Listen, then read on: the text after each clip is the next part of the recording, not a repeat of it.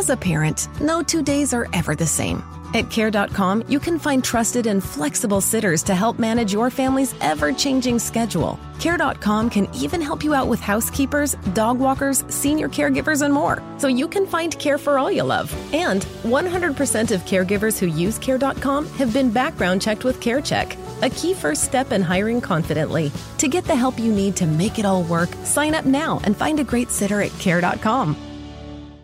Ciao a tutti, questa volta prima di iniziare a parlarvi vorrei anticiparvi che sto per inoltrarmi in un tema piuttosto tetro che potrebbe risultare angosciante per alcune persone. Infatti vi parlerò della fine, della morte, per essere molto chiaro, e di tutti i problemi di salute mentale che si manifestano man mano che ognuno di noi si avvicina alla propria fine. Di conseguenza mi pareva giusto anticiparvi che parleremo insieme di temi piuttosto impressionanti e magari poco sopportabili per alcune persone. Per cui se andrete avanti con questo video con il podcast sono sicuro che lo farete consapevolmente. Ok, Detto questo, oggi ho intenzione di parlarvi di quali possono essere le gravi problematiche di salute mentale che ognuno di noi dovrà affrontare nel lento e ineluttabile avvicinamento alla propria morte, con la fine della propria coscienza e quindi della capacità di osservare il mondo e interagire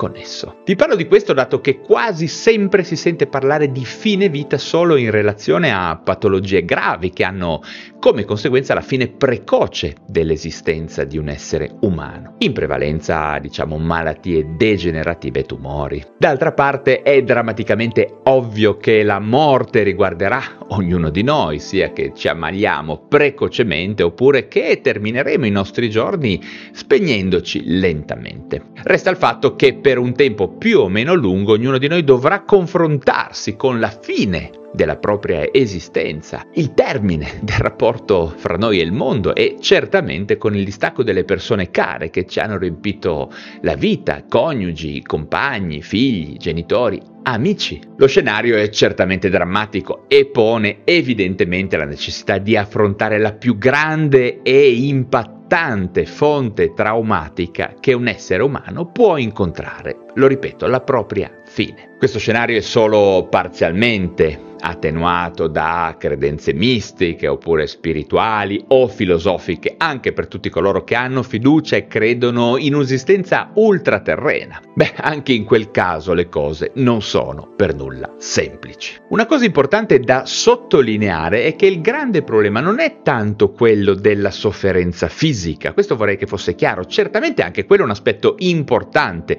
ma giorno d'oggi gli avanzamenti della medicina, della terapia del dolore hanno permesso di attenuare grandemente o addirittura annullare il dolore fisico e la sofferenza del corpo. Il vero punto, in realtà, lo sappiamo tutti in cuor nostro, è il trauma della fine, lo stress smisurato connesso all'avvicinarsi dello spegnimento della nostra coscienza. Alla luce di questo scenario così traumatico pare piuttosto evidente che il fine vita sia che sia anticipato da una patologia o che risulta in qualche modo naturale è senza dubbio un problema di salute mentale, forse il più grande, il più diffuso tra tutti i possibili disturbi mentali. È senza dubbio strano come ad oggi pochissimi psichiatri e neuroscienziati si siano dedicati allo studio di come attenuare e lenire l'angoscia del fine vita. Anzi, potremmo dire che la medicina ha per lungo tempo negato, scotomizzato, messo da parte questo problema, forse anche alla luce che la morte viene considerata un evento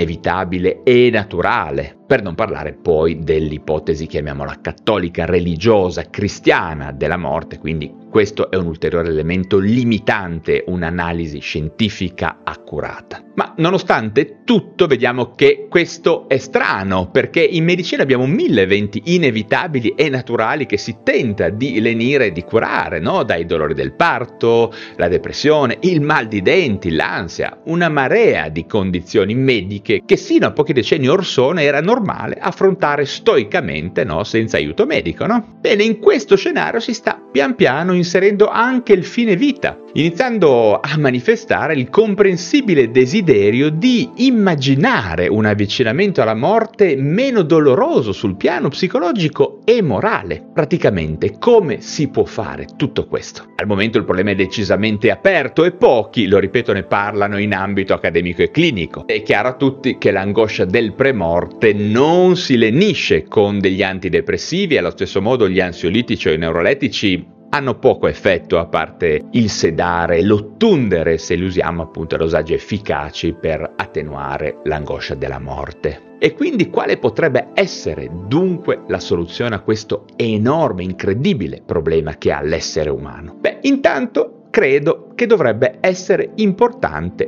parlarne, sia a livello accademico ma anche a livello dell'opinione pubblica, dato che lo voglio ripetere bene, la morte è sempre e comunque un evento traumatico e impattante, sia che accada in relazione ad una grave patologia, oppure che si manifesti alla fine di un percorso di esistenza naturale, no? Ma il vero punto forte, il punto caldo in relazione a questo tema potrebbero essere gli sviluppi interessantissimi connessi alla cosiddetta rivoluzione psichedelica della psichiatria, di cui ho parlato in altri video che comunque vi metterò da qualche parte. E sì perché tradizionalmente, antropologicamente direi, da diversi millenni l'essere umano ha fatto uso di sostanze psichedeliche come la psilocibina ad esempio, per disconnettere la coscienza dal trauma della morte. E badate bene che non si tratta di un annullamento, di uno spegnimento, ma proprio di una disconnessione. Le esperienze sciamaniche di accompagnamento alla morte mediante sostanze psichedeliche sono indubbiamente una costante in molte diverse civiltà antiche in particolare quelle centroamericane, dove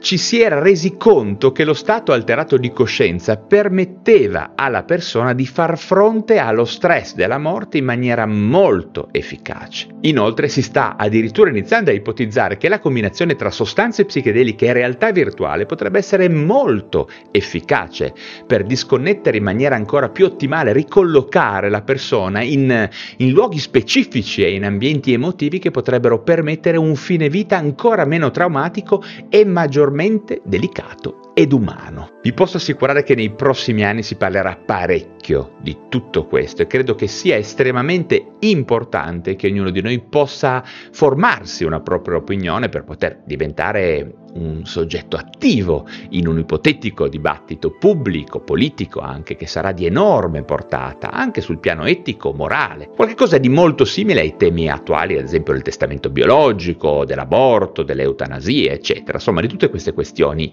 chiamiamole di tipo sanitario e etico e umano anche. Bene, spero di non avervi troppo impressionato o angosciato con queste mie riflessioni, ma mi pareva davvero il caso di parlarvene, dato che la morte è probabilmente una delle poche certezze della nostra vita e di quella dei nostri cari, no? Certamente se questo tema vi interessasse maggiormente fatemelo sapere perché sarò ben felice di approfondire ulteriormente con voi dato che io me ne sto occupando da diverso tempo. Ok, anche per oggi è tutto, mi aspetto molti commenti, specifiche opinioni da tutti voi e come sempre se vi sono stato utile datemi un like e se vi interessano questi temi di psichiatria, psicofarmacologia e neuroscienze iscrivetevi subito al canale digitale da dove mi state ascoltando per restare sempre in contatto con me. Ricordatevi anche che su YouTube avrete la possibilità di abbonarvi al canale per sostenere direttamente questo mio lavoro di divulgazione e soprattutto per poter poi partecipare alle live esclusive in cui